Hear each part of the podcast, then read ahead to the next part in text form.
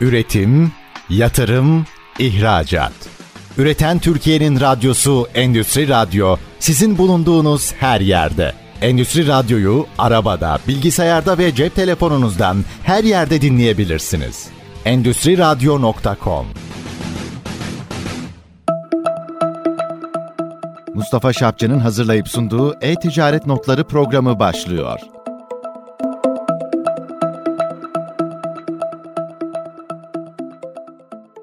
Üreten Türkiye'nin radyosu ST Endüstri Radyo'da bir e-ticaret notları programında daha beraberiz. Efendim şöyle bir hikayeyle programa başlamak istiyorum. Geçtiğimiz günlerde Beşiktaş'ta yürürken gözüme çarptı birden. Türkiye'nin ilk şarj operatörü diye bir kelime okudum. Sarı bir zemin üzerine kocaman yayılmış bir yazı. Ya nedir bu şarj operatörü falan diye girdim içeriye sordum.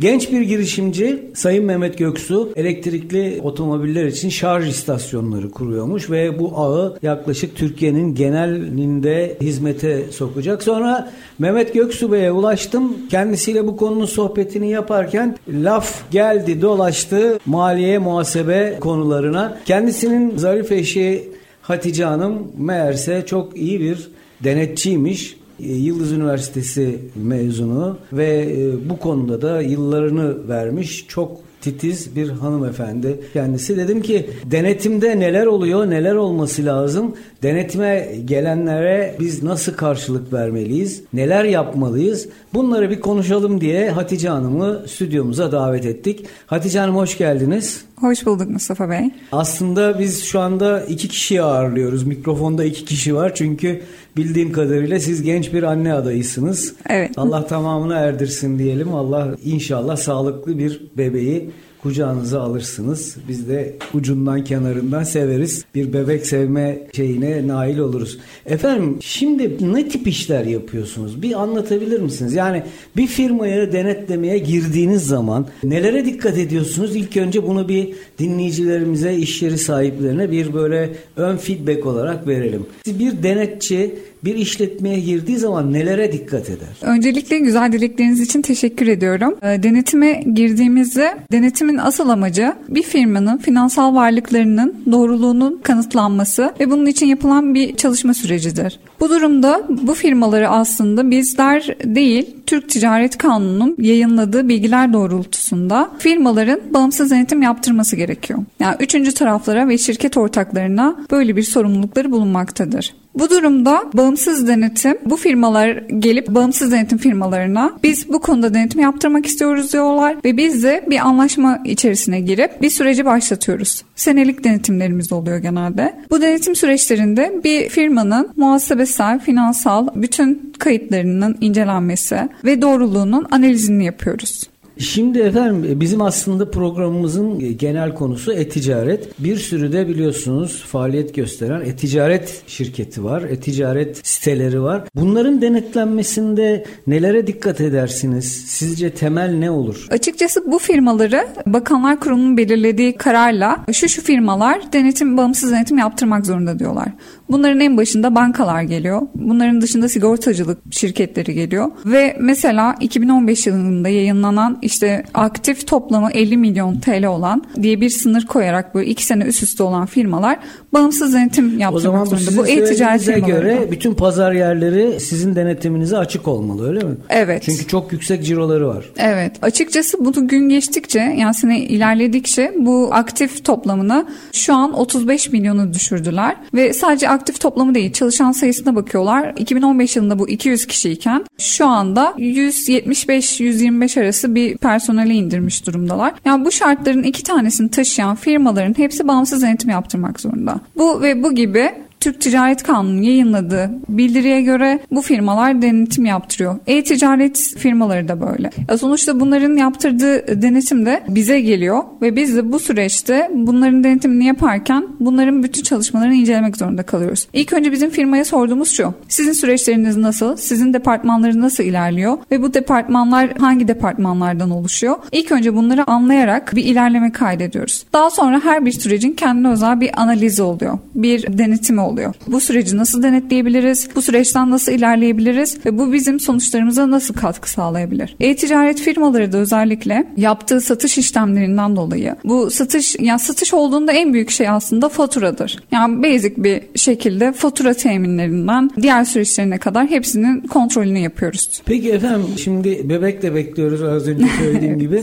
Online alışverişlerinizde nelere dikkat ediyorsunuz? Siz kişisel olarak bir web sitesine girdiğiniz zaman yani önce şimdi tabii sizin iki profiliniz var. Bir tüketicisiniz bir de denetçisiniz. Bu iki zaviyeden baktığımızda bir e-ticaret sitesinde nelere dikkat edersiniz? Yani bu site güvenli, güvenli değil işte faturam geldi gelmedi falan gibi ölçüleri nasıl değerlendirirsiniz? Açıkçası bu e-ticaret siteleri günümüzde çok fazla ve çok yaygın, çok kullanılıyor. Bu sitelerde önemli olan hani güvenilirliği, bilinirliği ve gerçekten bağımsız denetim raporlarını yaptığımızda biz bunların hepsini şirket kendisi sayfasında ve bu KGK dediğimiz sitede yayınlanmak zorunda. Ve bu yayınlandıktan sonra biz bu firmanın aslında bir güvenilir olduğunu buradan anlayabiliyoruz. Şimdi bu e-ticaret sitelerinin güvenilirliğini ne kadar biliyoruz ve daha önce işte basit şekilde yakınımızdaki ticaret yapan yani alışveriş yapan arkadaşlarımızdan sonra bunların işte fatura geldi mi fatura kontrollerini yapıyoruz. Açıkçası ben de bu alışverişlerimde bunları kontrol ederek güvenilirliğini ve firmayı bildiğim alışveriş sitelerinden faydalanıyorum. Ama onun dışında fatura gelmeyen alışveriş siteleri tabii ki bir tık soru işareti bırakabiliyor. Evet şimdi şöyle bir şey yapalım. Siz nasıl bir eğitim aldınız bu konu için? için Açıkçası ilk önce mali müşavir yani mali müşavirliğin stajını başlatmamız gerekiyor SMM olmak için. Hı. Ben üniversiteden mezun olduktan sonra SGS dediğimiz stajı başlatma sınavı oluyor. Bu sınavlara girip belli bir puan üzerine almamız gerekiyor ve 3 yıl staj başlatmamız gerekiyor. Bu durumda bir bağımsız denetçi gözetiminde bu stajımızı tamamlamamız gerekiyor. Yani yaklaşık olarak 3 yıl süren staj sonucunda birden fazla firmayı görerek bu süreci tamamlıyoruz ve staj bittikten sonra da klasik sınavlarımız var bizim. 7 tane olmak üzere bu sınavlara giriyoruz. Belli bir dönemleri var.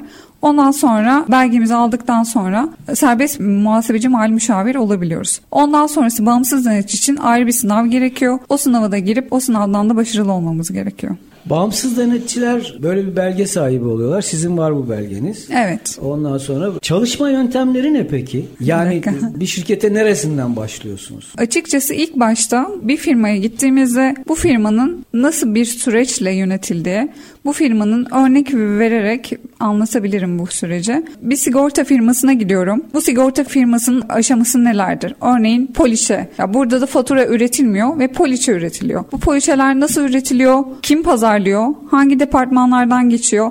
Nasıl bir süreçlere gidiyor? Bütün bu departmanların ayrı bir denetimi oluyor. Her departmanın kendi özünde.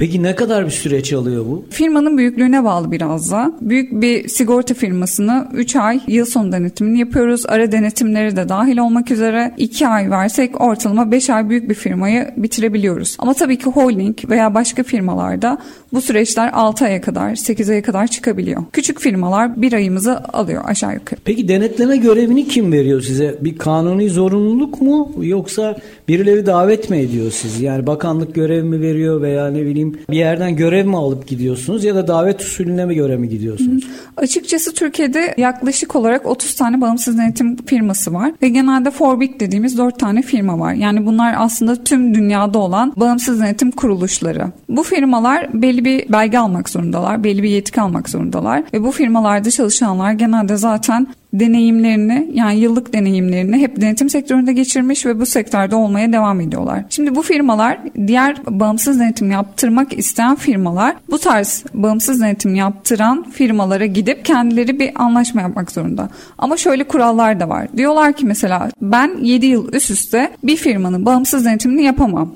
Böyle bir yasal sınırlılığım var. Aynı zamanda 5 kere de aynı kişi bağımsız denetçi olarak bu firmanın denetimini imzalayabilir ama 5'ten sonra bir rotasyon oluşturmak zorunda. O yüzden en fazla 7 yıl olmak üzere bir firma başka bir firmanın denetimini yapabiliyor. Ya bu yetkiyi veren aslında bizi de denetleyen KGK dediğimiz Kamu Gözetimi Denetleme Kurulumu. Bize bu yetkiyi veren de aslında KGK kurumu. Yani biz de devlet adına yapıyormuşuz. Yapıyoruz öyle diyebiliriz. Peki efendim bu KGK dediniz değil evet. mi? Ondan sonra burada şirketlerin güvenli ya da güvensiz olduğu yayınlanıyor mu? Var böyle bir şey mi var? Bağımsız denetim sonucunda bağımsız denetim raporları yayınlanıyor. Örneğin Borsa İstanbul'daki bütün firmalar bağımsız denetim yaptırmak zorunda ve bu KAP sitesinde hepsini paylaşmak zorundalar. Yani biz bir denetim raporu yapıyoruz ve bu denetim raporunu bu şirket paydaşları, şirketle ilgilenen yatırımcılar, şirket ortakları herkese paylaşmak zorundayız. Ama tabii ki bu rapor görüşleri de çok önemli. Olumlu rapor görüşü, şartlı rapor görüşü, olumsuz rapor görüşü bu firmaları çok fazla etkileyen görüş türlerinden. E, genelde olumsuz zaten verilmiyor açıkçası. Çünkü bunda şirketin üst yönetiminin bir revize edilmesine kadar ciddi sonuçları olabiliyor bu raporların. Yani sizden olumsuz rapor çıktığı zaman şirkette büyük bir deprem yaşanıyor denebilir mi? Evet, evet kesinlikle. Bu da borsayı etkiliyor, satışları kesinlikle. etkiliyor. Çünkü güvenilirlik listesinden çıkıyor o zaman. Öyle kesinlikle. yorumlamak lazım. E-ticaret siteleri ve pazar yerleri de bu sizin söylediğiniz sitenin adı neydi onu tekrar alalım. KAP, Kamuoyu Aydınlatma Platformu. Orada e, güvenli ya da güvensiz diye yer alıyorlar. Ona dikkat etmek gerekiyor. Aynen. Hem yayınlanmak zorunda hem de kendisi sitelerinde yayınlıyorlar zaten. Her firma, bağımsız denetim yaptıran her firma bunu kendi sitesinde de yayınlamak, paydaşlarıyla paylaşmak zorunda. Evet peki e, ticaret üzerinden en son ne satın aldınız? Sanırım bir tane kahve makinesi aldım.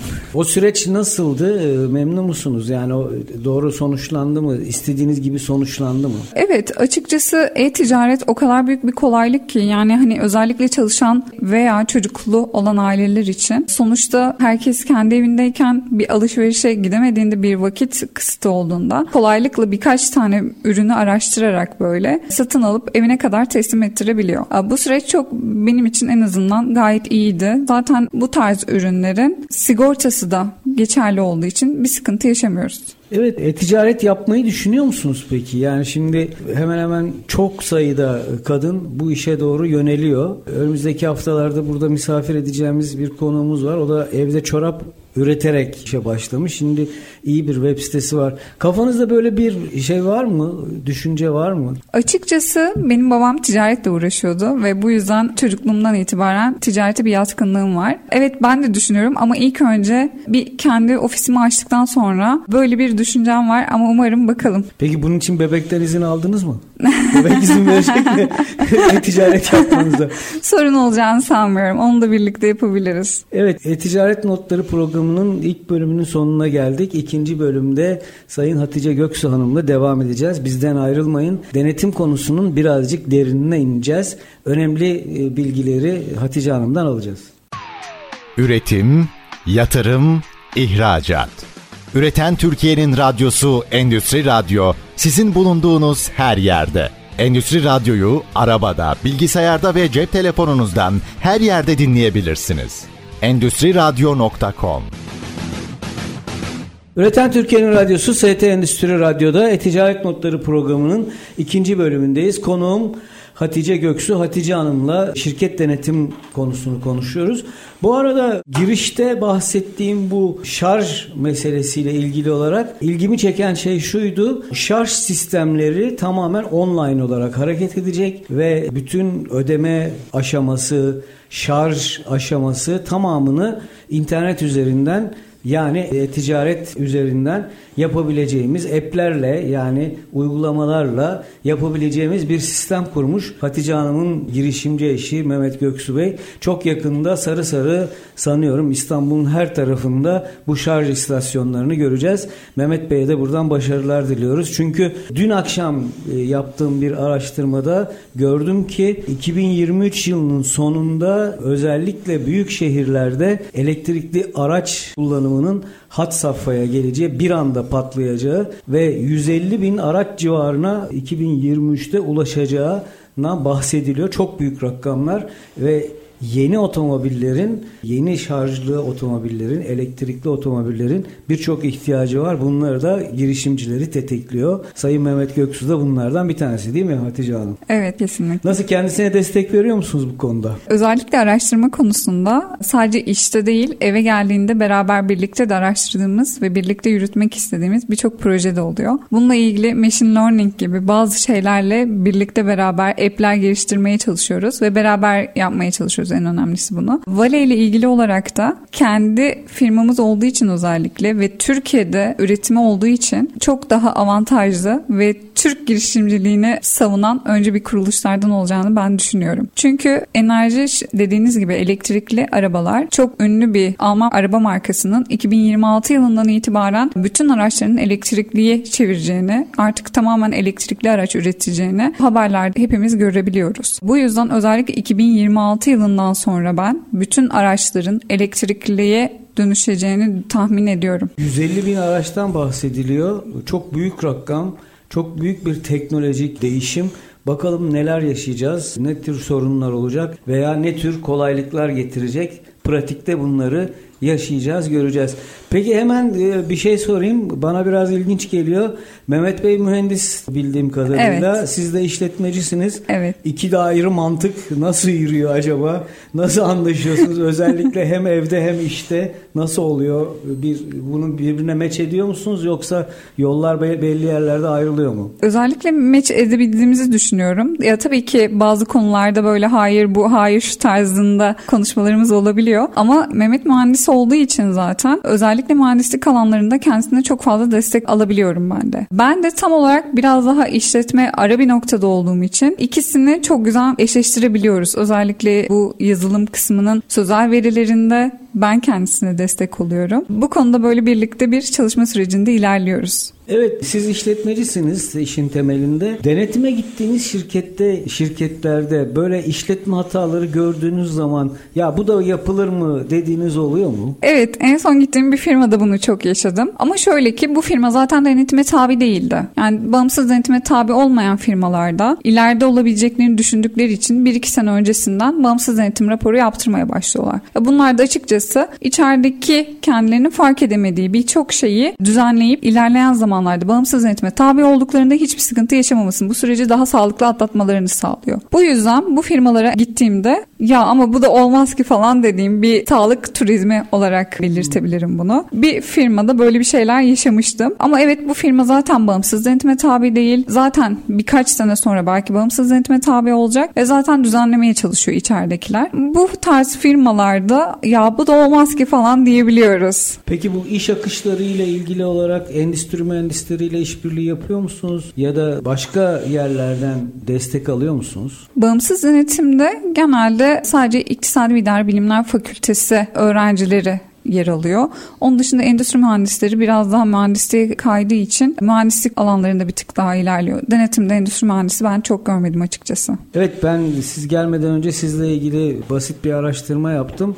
Siz Yıldız Üniversitesi'nin başarılı öğrencilerindensiniz. Benim tabirimle ve sektörlerde bahsedilen tabirle altın öğrenci, altın çocuk, gelecek vadeden personel niteliğindesiniz. Az önce bahsettiniz melek yatırımcılarla bazen karşılaşıyorduk. Bize bir takım girişimlerden bahsediyorlardı dediniz. Sonra dediniz ki okuldan mezun olunca iş değişti. Nasıl bir süreç yaşadınız? Nasıl bir öğrencilik yaşadınız? Açıkçası ben Yıldız Teknik Üniversitesi'nden mezunum ve teknik bir üniversite okumanın çok avantajını gördüm. Yani biz sadece sözel olarak ilerlemekten ziyade teknik kısımlarını da görüyorduk ve mühendisliklerle hep iç içeydik. Aynı zamanda bizim Yıldız Teknik Üniversitesi Teknoparkı'nda da bulunma şansını yakaladım. Bu süreçte işletme şöyle düşünebiliriz. Mühendis arkadaşlarımız bir şey geliştirebilir ama bu fikirlerin aslında çoğu işletme ve bu tarzı bölümlerden çıkıyor. Yani bunları hayata geçiren ve bu hayata geçirdikten sonra ilerlemesini sağlayan, yönetimini sağlayan, varlıklarını bulan, fonlarını bulan aslında bütün bu süreçleri yürüten işletme mezunları genelde. Mühendislik bir tık daha böyle şeyde kalıyor. Yani bilgisayar başında veya iş başında mühendisler olmadan biz olamayız ama bizler de olmadan mühendisler fon bulmada maalesef çok zorlanıyorlar. Ben teknik üniversitede okuduğum için çok avantajlıydım. Çünkü mühendisliklerle birlikte beraber proje üreterek melek yatırımcıların bulunduğu bir forumda biz sunum yapabilme şansını yakalıyorduk. Aynı zamanda anda bu şanstan öte Teknopark'ta kendi ofislerimizi açabilmek için bizi destekleyen çok fazla program vardı. Mezun olduktan sonra hayatın gerçekleriyle biraz yüzleşiyoruz. Yani çünkü girişimcilik evet çok zor. Fazla mesai yani 7-24 saat çalışmanızı gerektiriyor. Onun dışında ben bir denetim sektörüne girsem, denetimim demeyeyim daha doğrusu başka bir özel sektöre girsem 9-6 çalışabilirim. Yani benim çalışma standardım aslında daha kolaylaşıyor. Ama girişimcilikte bu böyle değil. Ben 7-24 hatta hafta sonu çalışmak zorunda kalıyorum. Ya bu zorunluluk değil. Çünkü bu işi yapmak istediğim için, başarmak istediğim için daha fazla emek harcamak zorundayım. Denetimde de açıkçası mezun olduktan sonra denetim sektörüne girdiğimde biraz fazla yoğunluğu gördüm. Ya zaten denetim sektörlerine girerken herkes size bu soruyu soruyor. Neden denetim? Bu sektörde ne kadar yoğun çalışacağınızı biliyorsunuz. Bu yoğunluğu kaldırabilir misiniz? Biz hani kaldırabileceğimizi düşünerek evet diyerek işe giriyoruz. Bağımsız denetimde minimum 3 yılını harcayan bir insan birden fazla şirketi gördüğü için, birden fazla şirketin bileşenlerini, iç yapısını, işleyiş biçimini gördüğü için ilerleyen sektörlerde, ilerleyen zamanlarda sektörlere daha kolay giriş yapabiliyorlar. Çünkü çok fazla şey görüyorum ve çok fazla şeyi düzeltebiliyorum. Bunun için fazladan mesai yapıyorum ve ben bunu ileride kullanabilirim. Çünkü normal ben bir özel sektöre girseydim bu kadar ilerleme kaydedemeyecektim. Çünkü benim orada yaptığım iş aslında bir tane ilerleyen zamanda 2 ve 3'e kadar çıkabilir. Ama ben burada birden farklı sektör gördüm. Sigorta firması, sağlık turizmi, varlık yönetim şirketleri, normal üretim şirketleri ve bütün ben bunların aslında üretim süreçlerinin hepsine hakim olabildim. Peki efendim bu denetçiliğin püf noktası nedir? Yani tonlarca datayı inceliyorsunuz. Sayfalarca raporları okuyorsunuz. Bunların şeyi ne? Püf noktası ne? Nasıl böyle bir, bir anda bitiriyorsunuz? Yani 200 sayfa bir kitabı okurken bile insan yeri geliyor bunalıyor. Siz bir de yani sayılarla boğuşuyorsunuz, işte sonuçlarla boğuşuyorsunuz, raporları okuyorsunuz.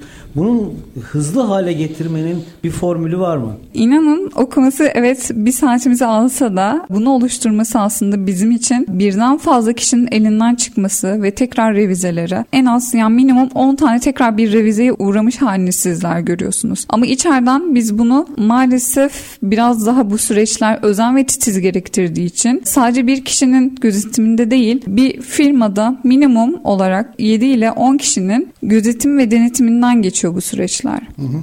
En başta arkadaşlarımız bu süreçleri alıp dokümante ediyor. Daha sonra senior arkadaşlar bu süreçleri toparlayıp kontrollerini geçirip raporlama aşamasına geçiyor ve raporlama sonucunda müdürlerimizle birlikte bu süreçleri beraber birlikte ilerliyoruz. Daha sonra şirket partneri bağımsız denetime imza atacak denetçi sorumlusu bütün çalışmaların hepsini inceleyip bütün bu bağımsız denetim raporunu inceleyip onun da bir revizesinden ve revize süreçlerinden daha doğrusu sonucunda böyle bir rapor ortaya çıkmaktadır. Bu raporları, rapor süreçlerini, denetim sürecini maalesef çok da kısaltamıyoruz açıkçası. Çünkü kısaltmak demek biraz da hızlı ilerlemek demek oluyor. Ama biz de tam tersi özen ve titizlikle bu süreçleri ilerlemek zorundayız. Bir de denetimde şöyle bir açıklama bulunmakta. Makul güvence veriyoruz. Yani %100 güvence asla hiçbir denetim firması veremiyor. Makul bir güvence. Yani makul güvenceden kastınız ne? Ne kadar bir yüzdesi var onun? Yani yüzde vermek çok doğru olmaz ama yüzde 90 ve üstü diyebiliriz. Çünkü bağımsız denetimin özünde aslında bu var. Yani bizi bizimle anlaşan şirket üst düzey yöneticisi biz ne kadar bize TDK bu firmaları bağımsız denetim yaptırmak zorundasınız dese bile bizim firmayla anlaşan yine diğer firmaların üst düzey yöneticileri oluyor. Ve daha sonra biz bu firmaların denetimini yaparken gözümüze çarpan herhangi bir e, hata ve hilede hemen üst düzey yöneticilerle bu konuda iletişime geçip gerekli yerlerde düzeltmeler yapabiliyoruz. Ama dediğimiz gibi bizim yine muhatabımız aslında karşı şirketin üst düzey yöneticisi. Peki efendim kaç kişilik bir ekiple giriyorsunuz böyle bir işe? Açıkçası karşı şirketin büyüklüğüne bağlı biraz da. Ortalama bir firma için 16 kişilik ekip diyebiliriz. Bu 6 kişi hepiniz mali müşavirsiniz. Özellikleri neler? Denetçi yardımcısı olarak başlıyor arkadaşlarımız ve ondan sonra senior olarak devam eden müdürümüz de dahil olmak üzere bir ekip oluşturuyoruz. Yani her işi herkes yapmıyor açıkçası. Birazcık emir komuta ilişkisi de oluyor bu sektörde. İşte veri toplama kısmını denetçi yardımcısı arkadaşlarımız ilerlerken raporlama kısmını senior arkadaşlarımız üstleniyor.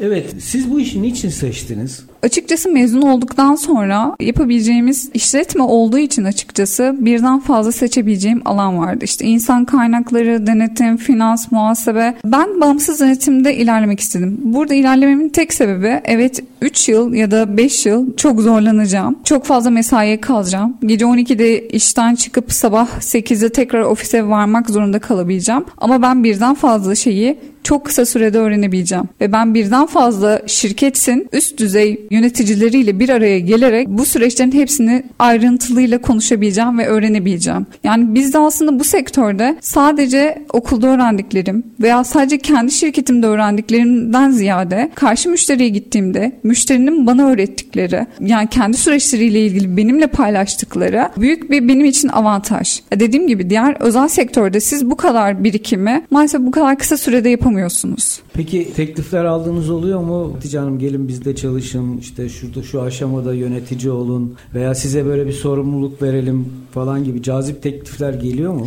Evet açıkçası geldi. Henüz geçen ay yine böyle bir teklif geldi. Özel sektörde olsanız böyle teklif çok fazla gelmiyor ama denetimde olduğunuz için böyle teklifler art arda gelebiliyor size. Peki bu denetçi ekibi şirketlerin kapısından girdiği anda şirket personeli ya da yöneticileri böyle tüyleri diken diken olup de filmlerde gördüğümüz gibi sizi baş köşelerde ağırladıkları falan oluyor mu böyle? Açıkçası eskiden yani eski denetçilerden duyduğumuzda evet çok daha fazla böyle dikkatle ağırladıklarını duyuyoruz. Ama maalesef günümüzde çok fazla denetim şirketinin olmasından ziyade denetçinin kendi iş içerisinde biraz daha bu durumu azalttığını görebiliyoruz.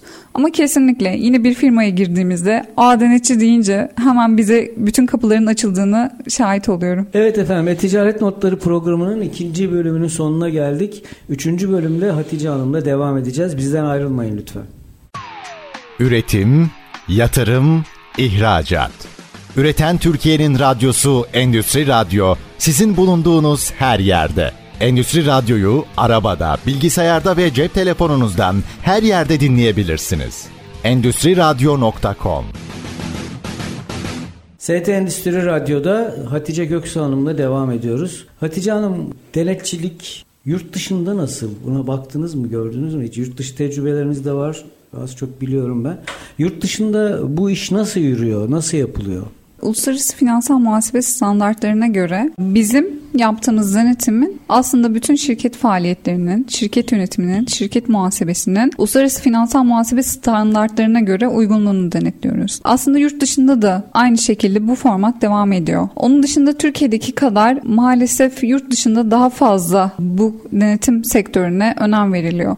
Türkiye'de çok fazla önem verildiğini ben çok düşünemiyorum maalesef. Neden dolayı söylediniz bunu? Açıkçası burada yeni mezun öğrencilerin bağımsız denetime girdiklerinde çok fazla denetim daha henüz denetim eğitimleri almadan firmalara gönderildiğini görüyoruz. Bu da biraz da şirket tecrübelerinin maalesef henüz sıfırdan olduğunu gördüğümüz için deneyimlerinin birden fazla böyle zorlandıklarını maalesef görüyorum ben. Bu şirketlerin denetlenme sırasında e, banka hareketleri sizin için ilginç geliyor mu? Onları takip ediyor musunuz? Tabii ki banka ekstrelerini de alıp bunların incelenmesini de yapıyoruz. Bunların eşleştirilmesini içinde. Zaten şöyle bir kanun var. Kasadan 7000 TL ve üstü işlem olmaması gerekiyor. Bu yüzden diğer bütün ödemeler vesaire bunları biz banka hareketlerinde görmek zorunda kalıyoruz. Ya, tabii ki hepsini inceleyemeyiz çünkü sınırlı bir süremiz var ve hani günlerce bir sürü işlem yapılıyor bankalardan. Biz sadece bir örneklem belirleyip örneklem kümesi seçerek bir önemlilik seviyesi belirleyip bir örneklem kümesi seçiyoruz ve bu örneklem üzerinden ilerliyoruz. Bu yüzden aslında makul güvence dediğimizin sebebi de bu. Ben bütün banka kayıtlarını inceleyemem ama önemliliğime göre bir ana kütle belirleyerek bunları seçebilirim. Evet genel anlamda e-ticaret dünyasını bir denetçi olarak nasıl değerlendiriyorsunuz? E-ticaret dünyası günümüzde en popüler olan ticaret alanlarından bir tanesi. Ve çok fazla, çok yaygın kullanılması, çok kolaylıklarının olması, avantajlarının olması halk arasında kolaylıkla yayılmasını ve kullanılmasını sağlıyor. Denetim açısından baktığımızda aslında her şeyin kayıt altında olması, bu e-ticaret sitelerinde her şey kayıt altına girmek zorunda. Gelen para, giden para, gönderilen ürün. Bu yüzden her şeyin bir kayıt kayıt altında olması denetim için de büyük bir avantaj. Çünkü el altından bir şeyler ilerlemediği için gayet de denetime tabi olmaları çok daha kolay. Evet sohbetin başında siz de e-ticaret yapmak istediğinizi düşündüğünüzü söylediniz. Hangi konuda ne yapmak istiyorsun? Ee, Mesela özellikle bu konuda e-ticaret konusunda kadınlara tavsiyeniz ne olur? Açıkçası biz üniversiteden girişimcilik eğitimlerinden sonra, girişimcilik sunumlarından ve melek yatırımcılardan sonra girişimcilik üzerine çok fazla ilerlemek istedim. Bu konuda günümüzde hep IT yazılımlarıyla ilgili ilerlemeler ve girişimcilik destekleri alındığı için biraz da benim ilgi alanım yazılımla alakalıydı. Daha sonra yazılımla maalesef biraz da IT'cinizin çok iyi olması ve tamamen %100 güvenilebileceğiniz biri olması gerekiyor. Yoksa bizi olduğu gibi yarı yolda bırakıp sunumlarda ilerleyememizin sebebi aslında bir destek de almıştık o dönem. Ama biraz da IT'cimizin yüzünden o desteklerin yarısı kesildi ve başarısız olarak sonuçlanmak zorunda kaldı. Ama bu başarısızlıklar hiç önemli değil çünkü ileride büyük bir başarının temelleridir aslında. O yüzden ben hiçbir zaman vazgeçmeden sadece birikimlerimi biraz deneyim katarak birden farklı sektör görerek, öğrenerek bu süreçte ilerliyorum. Ticarette de şu şekilde özellikle yurt dışı ile yapılan ticaretlerde çok daha fazla avantaj olduğunu görebiliyorum. Böyle bir girişim düşüncem var ama tabii dediğim için biraz filizlenmesi gerekiyor, biraz büyümesi gerekiyor bu düşüncemin. Ama bu konuda eşim çok sağ olsun her zaman arkamda ve destek oldu. Fakat onun kendi bir yolunu olduğu için ben sadece kendi alanıma yönelemiyorum bu aşamada. Evet onlar şu anda yepyeni bir sektörü yaratmanın, var etmenin uğraşıyla e, meşguller. Gerçekten zor bir durum. Çünkü neyle karşılaşacaklarını, ne yaşayacaklarını aslında tam olarak daha bilmiyorlar. Yani elektrikli otoyu şarj etmek sadece fişe takmaktan ibaret değil. Birçok kompleksi bir arada yürütmeyi gerektiren bir sektör olma yoluna doğru gidiyor. Peki sizce e-ticaret şirketlerinin yaptığı en büyük hatalar neler? Bir işletmeci gözüyle baktığınızda neler görüyorsunuz? Özellikle e-ticaret firmalarında gelen yeni şirketlerin çok fazla güvenilirliklerini inceleyip incelemediğini emin olamıyorum. Çünkü çok fazla e, geri dönüşler, iadeler bu yüzden gerçekleşiyor. Karşı firma güvenilir olmadığı için bir tık şikayetler doğabiliyor bu konuda. Peki bunların çözümlerini üretiyor musunuz kendi kafanızda ya? Bir şey yaşadığınız anda ya şu şöyle olsaydı daha iyi olurdu falan dediğiniz oluyor mu? Ya kesinlikle tabii ki. Uzaktan her şeyi yorumlamak biraz daha kolay olabiliyor tabii ki. O işin içinde olmak her zaman daha fazla güç gerektiriyor. Çünkü görmek ve denetlemek, bakmak ve yapmak arasında çok büyük bir fark var. Ben burada yorum yapabilirim ama kendi şirketimde böyle bir durum olduğunda nasıl bir yol alabileceğimi evet tahmin edebiliyorum, düşünebiliyorum. Ama o an öyle yapabilir miydim bilemiyorum. Peki bu melek yatırımcılarla yaptığınız diyaloglarda en etkileyici proje neydi ve e, uygulandı mı? Açıkçası bizim projemiz canlı konferanstı o dönemlerde. Tabii buradan bundan 7-8 sene öncesinden bahsediyorum. Pandemi Henüz öncesi. Pandemiden de daha öncesi yani 2014 yılı gibi diyebiliriz 2016 yılı. O dönemde yaptığımız sunumlarda henüz canlı bir konferans yapan bir firma yoktu uluslararası düzeyde. Ve böyle bir düşüncede böyle bir platformda biz bu düşüncemizi geliştirdiğimizde sunumlarımızı yaptığımızda melek yatırımcıların çok ilgisini çekmişti. Çünkü dediğim gibi henüz yapan kimse yoktu. Önemli olan girişimcilik de aslında bu. Henüz yapan kimsenin olmaması ve aslında bunun özel bir ihtiyaç olması. Özel değil aslında yaygın bir hepimizin ihtiyacını karşılayabilecek düzeyde olması. O dönemde bu olmadığı için bizim sunumlarımızı biraz daha hızlı ve devam ettirmemiz gerekiyordu. Ama biz tam o süreci tamamlayamadan başka bir firma, uluslararası bir firma canlı konferansının ilkini yapmıştı o dönemde. Peki ne hissettiniz o zaman? E, hayal kırıklığı. Ya çünkü siz çabalıyorsunuz, emek sarf ediyorsunuz. Sizin düşünceniz de var ama maalesef yeterlilikleriniz o an olmadığı için başka bir tarafından bunu gördüğünüzde büyük bir hayal kırıklığı yaşamıştım. Evet ben de mesela yaşım itibariyle bu online konferans meselesine bir türlü adapte olamadım ama pandemi bastırınca mecbur kaldık, uyum sağladık ve çok da kıymetli bir proje aslında. Projeler zinciri kesinlikle e, şey değerlendirilmesi gereken, yatırım yapılması gereken bir iş koluymuş ama biz bunu tabii fark edemedik. Bazen e, bazı şeyleri e, böyle kaçan balık büyük oluyor denebilir aslında. Evet. Peki efendim şimdi sizin taze bilgilerinizle ve bakış açınızla bir girişimci profili çizebilir misiniz bize? Açıkçası girişimcilik yeterlilikten ziyade özgün düşünebilme, sektörde ilk olabilme ve gereklilik. Yani bu aslında hepimizin günlük yaşamında ya da yaşam boyunca gerekli mi, kullanılabilir mi? Bunu herkes kullanabilir mi aslında? Bu düşünce, bu sorulara yanıt veren işlerin birleştirdiği bir döngüden bahsedebiliriz. Yani girişimci dediğimiz vazgeçmemeli en önemlisi. Başarısızlıklar olabilir ama vazgeçmeden her bir zorluğun üstesinden gelerek bu süreçleri ilerlemek çok önemli. E çünkü zaten vazgeçerseniz başarısızlıklarınız her zaman olacak. Ama kimse başaramadın diye size kimse zorlamayacak. Ama önemli olan başarabilmek. Yani başarısızlıklarınız ileride sizin başarınızın temellerini oluşturuyor aslında. Peki sizce başarının sırrı ne? Vazgeçmemek ve inanmak. İnandığınız sürece her şeyi yapabileceğinize inanıyorum ben. Çünkü inanç öyle büyük bir etken ki insan beyninde. Yani siz inandığınız sürece her şeyi başarabilirsiniz. Peki yani sadece inanmak ve kararlı olmaktan bahsediyorsunuz. E, proje yanlışsa nasıl davranmak gerekiyor?